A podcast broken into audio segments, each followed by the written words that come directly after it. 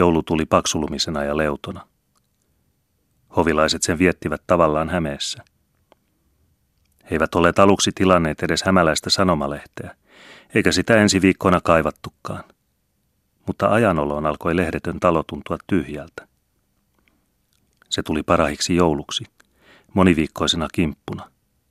Ja se tempasi heidät vastustamattomalla voimalla Hämeeseen. Kaikki oli tuttua, kuvernööristä alkaen. Luettiin uutiset ja ilmoitukset, kuolemat, syntymiset, talonmyynnit ja huutokaupat. Jopa ilmoitus jonkun jouluksi poikivan lehmän myymisestä siellä kotipuolessa sai mielen hytkähtämään. Niin istuttiin, luettiin ja puheltiin, hellällä hiljaisella äänellä. Ne olivat onnellisia hetkiä. Mutta noiden kotoisten ajatusten jatkona hiipi heidän sielunsa hiljainen miksi. Miksi he olivat täällä, juuristaan irrallaan. Ja silloin tuo kohtalon salaperäinen käsi, jonka he olivat väkivoimalla painaneet hetkiseksi syrjään, taas tarttui raudan raskaana heidän elämäänsä. Se turmeli heidän jouluilonsa, ja siitä pitää miltei joka ainoan päivän. Se hiipi hiljaisena myrkkynä heidän vereensä. He näkivät toistensa katseista, että sama ajatus liikkui itse kunkin mielessä. Mutta he eivät voineet siitä keskenään puhua, vaan elivät päivästä päivään kuin pelastavaa ihmettä odottaen. Työhön koetti kukin surunsa tukehuttaa. Keskitalon rinta oli käynyt yhä heikommaksi, mutta hän koetti uskotella itselleen ja muille olevansa vielä voimakas. Hän ei ollut sitten poikavuosiensa raatanut niin ankarasti kuin nyt, niin kuin hän olisi suorittanut suurta velkaa ja tiennyt päiviensä olevan luetut. Vieläkin tulisemmin iskivät pojat. Itkien ja hammasta purren he olivat silloin Hämeessä taipuneet kohtalonsa. Nyt he koettivat epätoivon vimmalla ikään kuin luoda työn rintavarustuksen sitä lumituiskua vastaan, joka oli tuleva. Ja nuoren elämänhalunsa voimalla heidän onnistuikin toisina hetkinä unohtaa ja ajatella Uutelan tapaan, että he vain tahtoivat näyttää, mihin hämäläinen kelpasi. Sisartaan, onnettomuuden alkusyytä, he vihasivat. He olivat päättäneet sanoa hänelle kiukkuisia karkeita sanoja tuosta kaikesta. Ne jäivät Hämeessä sanomatta, ja jäivät yhä vieläkin. Sillä sisar oli kuin perheen salaperäinen kohtalo, iloton ja kyyneletön, lyijyn harmaa ja sulettu. Hänen ajatuksiaan ei kukaan voinut edes katseesta lukea, eikä myöskään häneen loukkaavasti kajota. Raskaimmin nykyinen olotila painoi hentoa Hannaa. Hänen ajatuksissaan heidän oma onnettomuutensa tavallaan pieneni sen vääryyden rinnalla, mikä Uutelalle oli tapahtunut. Elämä oli kuin arvotus. Kuinka sisar, syyllinen, ei ollut edes hellempi ja nöyrempi Uutelalle.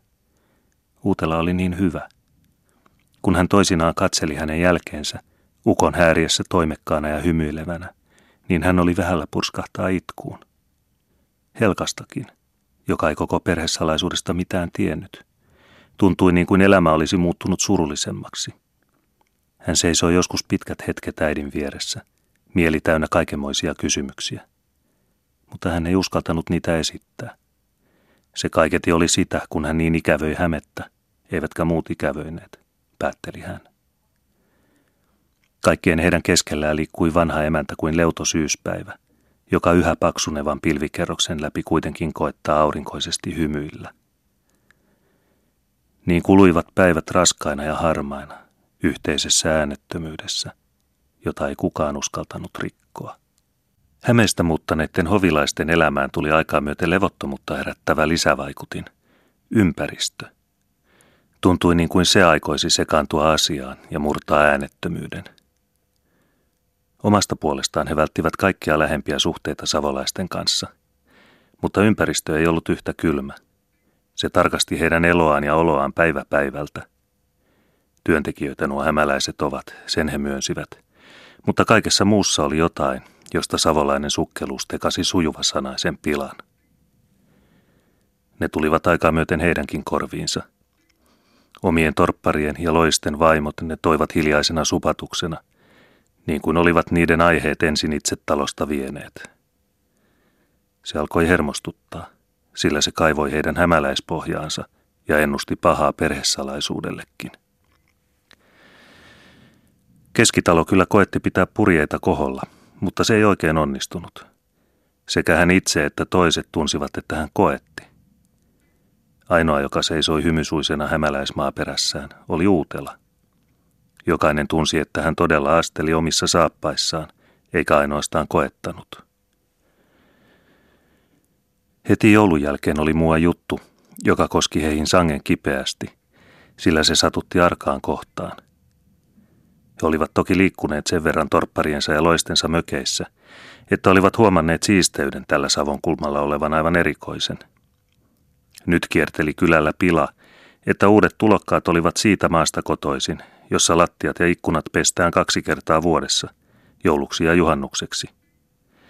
Mutta kun hovin entiset haltijat olivat pesseet juuri ennen muuttoaan, niin uusia asukkaita kohtasi sellainen onni, että he pelastuivat tuosta toisesta puolivuotispesusta kokonaan.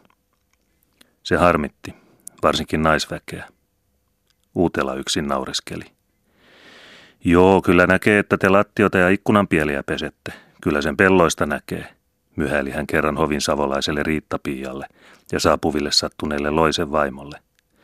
Ja kun teillä on niin paljon sitä ryssäjauhopussien pesemistäkin. Meidän puolessa pestään peltoja ja viljapusseja käytetään pakaran alla kaupunkiin mennessä eikä kaupungista tullessa, niin kuin täällä päin. Sillä lailla hämäläinen antaa, iloitsivat toiset. Uutela oli kuin heidän turvansa, mutta kuinka kauan? Se ajatus sai heidät tällaisinakin hetkinä sisäisesti värähtämään. Toiseen vielä harmillisempaa juttuun antoi Uutela itse aihetta. Kylää kiersi pila, että hämäläiset ovat niin perinpohjaista väkeä, jotta syövät perunatkin kuorineen.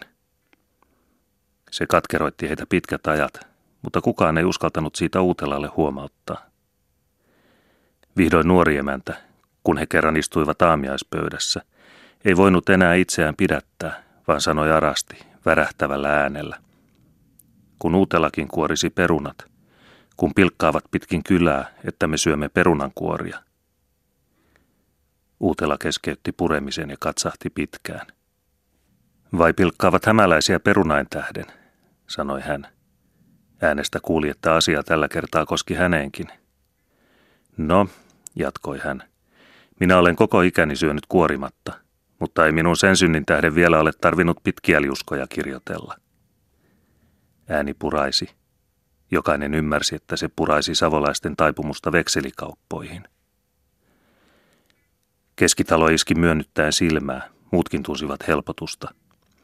Ja minä luulen, lisäsi Uutela taas tyynesti hymyillen ja pistäen kokonaisen kuorimattoman perunan tahallisen huomattavasti suuhunsa.